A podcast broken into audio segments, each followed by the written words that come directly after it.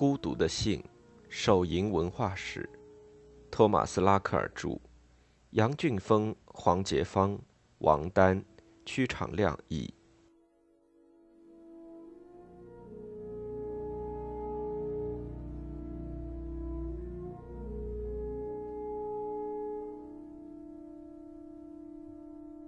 第五章：手淫缘何成为可能？现在我们终于可以探讨，在18世纪早期，手淫缘何突然引起人们的关注。在此，我还是请读者稍安勿躁，因为无论怎样解释，我们都会发现，拨开一层云雾后，会有更透彻、更激起求真欲的答案。如此一层层的拨开，很难有一锤定音的解释。虽说我们能够说明，在文化领域中，思想和行为的罪恶感如何被创造邪恶的人传播？但我们还是不能从心理角度解释人们为什么会有罪恶感，或为什么不再有罪恶感。也许就像弗洛伊德所说，这种罪恶感是人们儿时受压抑的性欲望的结果。然而，各种各样的心理学理论都有广义的文化阐释。同时，还有一个问题：为什么人类对性行为和身体如此关注？要解释清楚这一点，就要进行没完没了的递推。因此，我将先解释我的观点，解释我得出此观点的依据。总之，我在本章把这些问题一一解释清楚。首先，来说说在一七一二年以后，手淫缘何变得令人烦扰。在本章中，我把我的问题重新组织如下。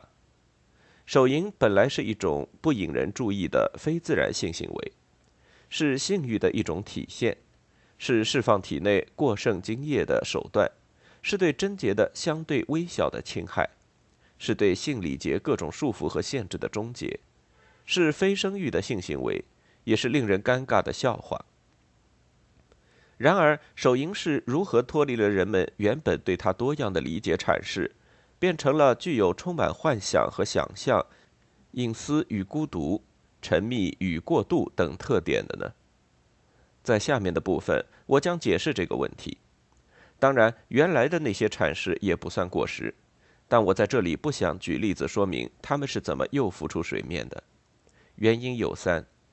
我在第三章已经说过，这是现代手淫。我已经解释过自我性行为在其他早期性领域。成为重要问题的原因。过去对手淫的一些解释，在现代仍然有意义。对不幸人物进行的有关手淫的冷嘲热讽，在现代电影中也很常见。同样，在当年阿里斯多芬、尤维纳利和马提亚尔的作品里也是如此。因此，我对手淫的解释将侧重它的三个特征，即它所谓的想象和幻想、隐私和单独。及他对身体的过度沉迷。在18世纪，人们认为这三个特征是险恶的，因此此后他们就成为迫切需要解决的问题。这三个特征在20世纪下半叶稍有改变，演化成具有现代意义的自我救赎式手淫。如此，一些作家或团体在两个多世纪的时间里对手淫的问题大谈特谈。由于精液损耗和非生育等特点，使手淫在19世纪的美国和法国成为时髦话题。医学界在对手淫产生的应激性和敏感性有了了解之后，人们对自体性行为反而产生了更多的担忧。这些我将不复赘述。我认为，如果把手淫和同性恋等其他反传统的性爱方式联系起来，就可以看出这种新恶习。几乎可以代表各种违规的性快感和性欲望的形式。所有关于手淫邪恶的观点，都源于基本的道德问题。第二，我们要重新给启蒙运动之前的手淫下一个定义。在那个时期，身体道德方面的其他问题需要更多笔墨进行解释。当时，无论是犹太传统观念、古罗马时期的思想。还是基督教的教义，他们都教育人们把性看作是一个具有深远意义的社会现象，是在人类关系方面超越传统秩序的行为。当时，人们所关心的是和什么人发生性行为，如何发生性行为，以及什么时间发生性行为。但在一七一二年前后，由于个人利益与新形成的社会秩序间出现了严重的矛盾，手淫便突出起来，成为亟待解决的问题。手淫是现代自我所体现的道德问题，它反映了现代生活中极深的矛盾。反过来说，在某些特定的社会领域，是象征着现代社会的人们在创造历史的过程中创造了手淫。手淫中的想象和幻想、隐私和孤独、过度和痴迷，之所以变得重要，是因为他们在创造一种新的文化背景。和最终解释这种文化背景和手淫关系方面功不可没。接下来我要讨论这一点。在本书的开头我说过，《手淫》一书的出版时间与笛福的第一批小说的出版时间和第一次股市低落时间相吻合，这绝非巧合。《手淫》一书的出版正好是在1694年英国银行建立以后的二十年里。也正值咖啡屋和报纸大规模发展时期，同时也是蒙德维尔和休谟在人们狂热追求郁金香的浪潮中捍卫奢侈理念的时期。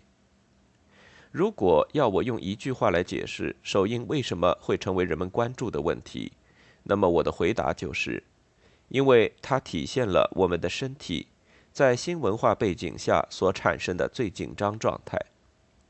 对于文明社会来说，手淫是一个不协调的音符，就如同是在基督教保守的秩序中大谈性欲一样，让人觉得不舒服。如果要再加上一句话，那我会说，手淫胁迫了一些文明社会中重要的美德，它把这些美德变成了邪恶，它是一种新型社会和文化秩序的弱点，而这种弱点似乎又反过来威胁着这种社会和文化秩序的核心。一开始我说我们无法解释，然后我又简单的谈了其他人的一些错误解释，最后我又讲了一些手淫所处的中心地位问题。但是这个问题需要放到一个更笼统的框架下来谈。首先，历史上人们对手淫有各种解释，人们认为它是一种局部的偏执，是对性爱代替物的无休止的需要。是被压抑的意愿杀回马枪后的再次爆发。它是一种扭曲而且稍有些神秘色彩的社会现象。人们对手淫有种恐惧感，这种恐惧感看似不理性，与手淫直接危害不相称。但这不是我们要谈论的内容。换句话说，现代手淫的出现不像农民因收成不好或者一项新的税收政策不合理而引发的反抗。实际上，农民反抗也并不是都没有理性，或是缺乏深层原因。即使没有手淫一书，人们还会依然存在对手淫的恐惧。当然，尽管这本书出版了，但是书中的观点是受到社会机制影响的。这种社会机制提供了人们信仰的生存空间。每一位医生都会提出很多证据证明自己的观点。每一位相信医生的病人也会提供更多的证据，协助医生证明他们的观点。然后没有更多的解释，整个过程就神秘的颠倒过来。对于这个问题，有一种复杂的说法。这一说法认为，对手淫问题关注的增长和下降是一种时尚，它有可能是随着一股世俗的观点来了又走。对手淫的关注是在18世纪随着追求轰动效应的《手淫》这本书出版而产生的，又在20世纪初莫名其妙的消失了。各种各样的事物都可能成为时尚，但是除了新奇之外，再没有别的什么重要事物可以解释为什么一个风尚取代了另一个风尚而成为时尚。比如，在18世纪早期，性病高发。人们为了避免性病而转向采取手淫的办法，故而手淫频率有所增长。我们已经说过，手淫的较高发生率并没有太多困扰当时的人们。但是，尽管有这个可能性，我们还是没有证据说明当时手淫的发生率的确提高了。我们也没有证据证明这种所谓的增长是因为对性病的担心而导致的结果。如果真的是那样的话，那么在1700年，比起一个世纪前，性病的毒性要小得多。即便是当时人们用手淫避免两性性行为所带来的麻烦。因此，有了更高的手淫发生率，但是这样的增长幅度也无法说明个人的性满足已经上升为主要的道德问题。尽管我们知道人们不再把巫术当成是导致疯癫的原因，而把身体看得更重，但我们还是不能解释医学为什么对手淫重新关注起来。从古希腊医师希波克拉底以后。西医经常寻找导致各种疾病，其中也包括精神疾病的自然原因。但是无论如何，没有任何资料显示手淫代替了巫术或者魔法，成为危害身体的重要因素。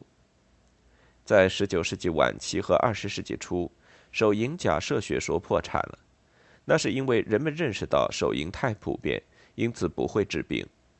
然而，即便是这个原因，也仍然不能解释手淫发生率的增长。恰恰相反，手淫的普遍性是整个现象的一部分，它是一个尽人皆知的秘密，等待有人来揭开神秘的面纱并掌控它。人们认为手淫是在1712年成为普遍的现象的，在1900年，甚至是在三个世纪后的2002年，它仍然是一个普遍现象。同样，正是因为缺少其他解释，有一种观点把手淫看成是某种所谓的致病病因。不久，这种观点就不攻自破了，因为与它相比，其他的解释似乎更合理。当然，因为缺少对乏力、肺结核、热病、痤疮、心律不齐、疯癫和其他疾病病源的更好解释，一种新型的手淫病原学发展起来。但是这些病症在手淫出现之前已经存在一千年了，因此也不是什么新疾病。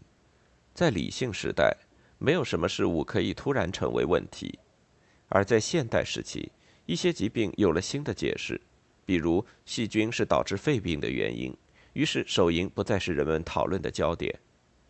但是有许多神秘的大众疾病，人们无法做出具体的解释。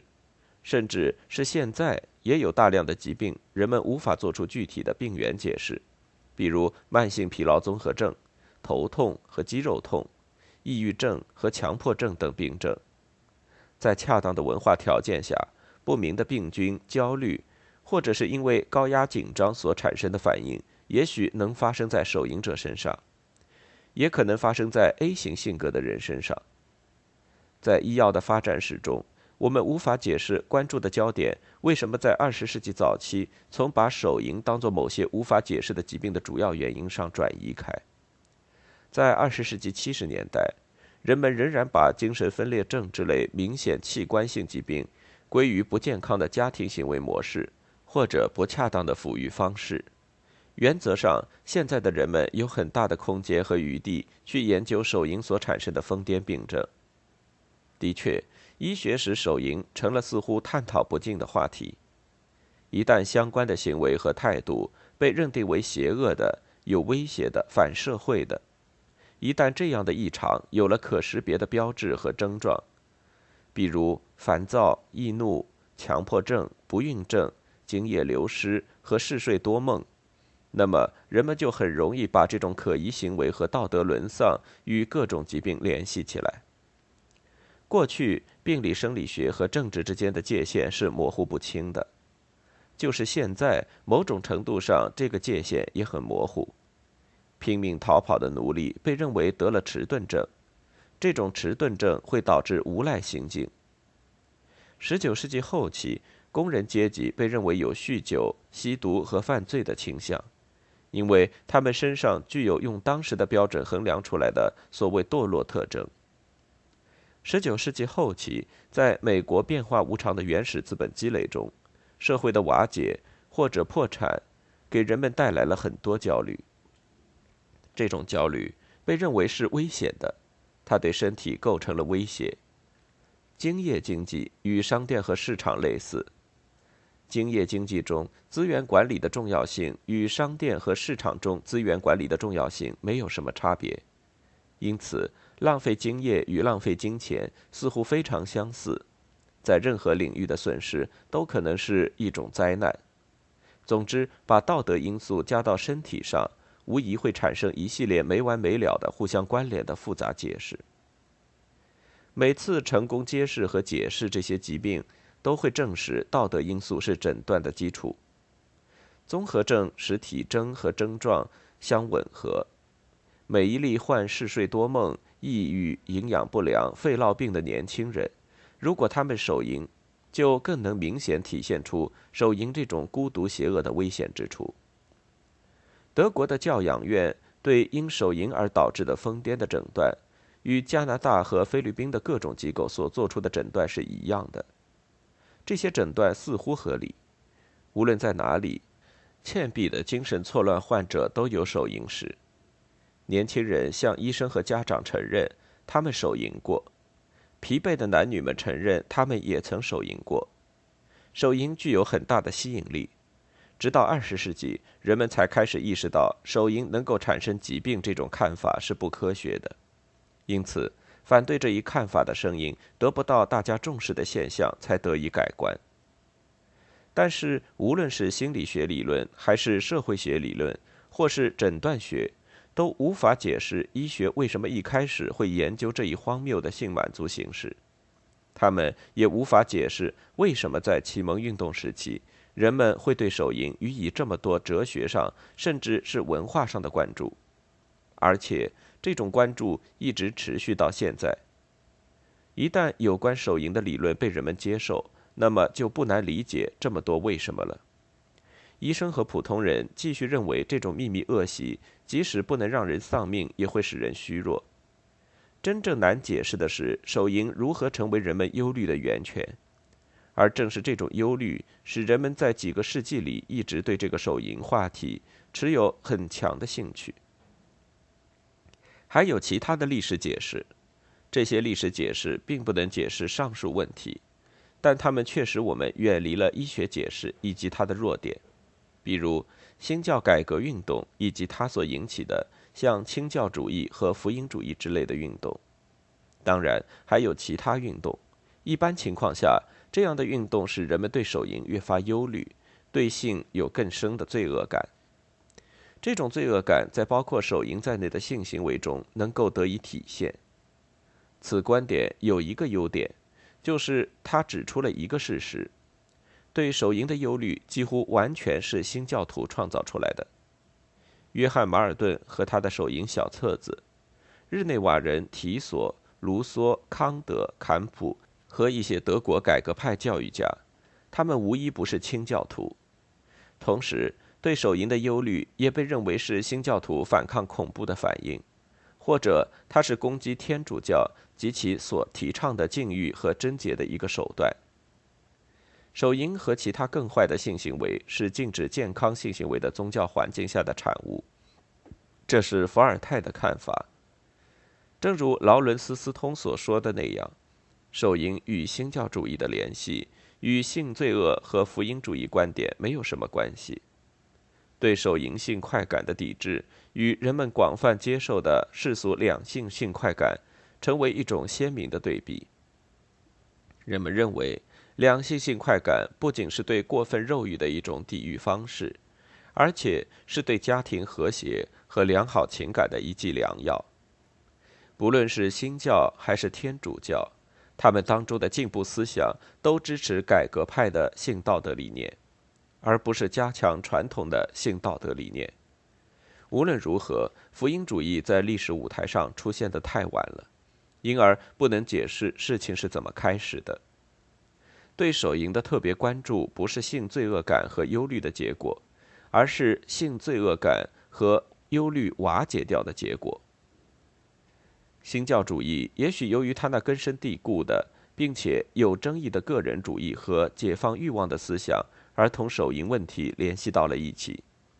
但是，这也使我们了解现代性的另一方面，新教主义不能解释人们对手淫的忧虑的起起落落。十八世纪早期有一段比较精确的人们对同性恋的描述，不能建立起正常的异性性关系。这一描述可以借用到对手淫的描述上。在当时，北欧新教国家中，男性同性恋存在暴力虐待，甚至有时女性中偶尔也出现这种现象。这些地区也是手淫出现的地方，比如在18世纪的荷兰，在1730至1732年、1764年、1776至1777年和1795至1798年间，因性欲倒错的起诉数量是前几个世纪的四倍。在这方面，英国虽然没有比较数字，但是在18世纪的英国，控告基奸的案子得到了胜诉，并且使人们更加确信，以蓄意侵害的名义起诉的基奸案件数量是以暴力犯罪名义起诉的基奸案件数量的两倍。把基奸作为暴力犯罪是很难证实的，不必太多的了解这一点。